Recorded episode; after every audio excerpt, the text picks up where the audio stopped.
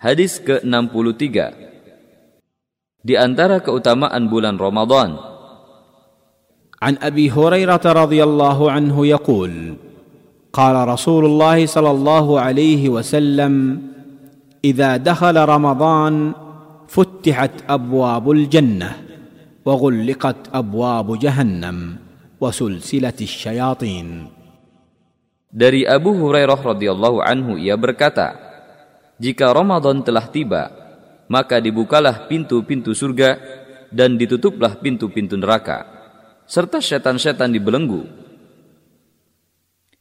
Dari Abu Hurairah radhiyallahu anhu ia berkata, "Jika Ramadan telah tiba, maka dibukalah pintu-pintu surga dan ditutuplah pintu-pintu neraka, serta setan-setan dibelenggu."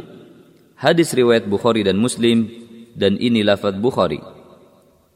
Perawi hadis, lihat hadis nomor 13.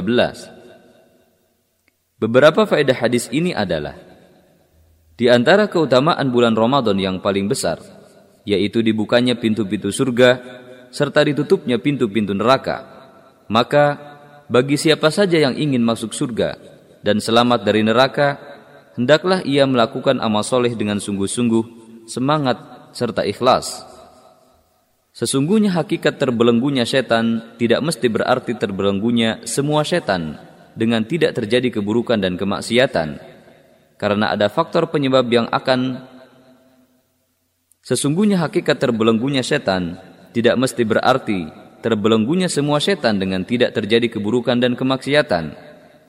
Karena ada faktor penyebab yang bukan berasal dari setan, seperti jiwa yang kotor dan kebiasaan buruk serta setan dari jenis manusia.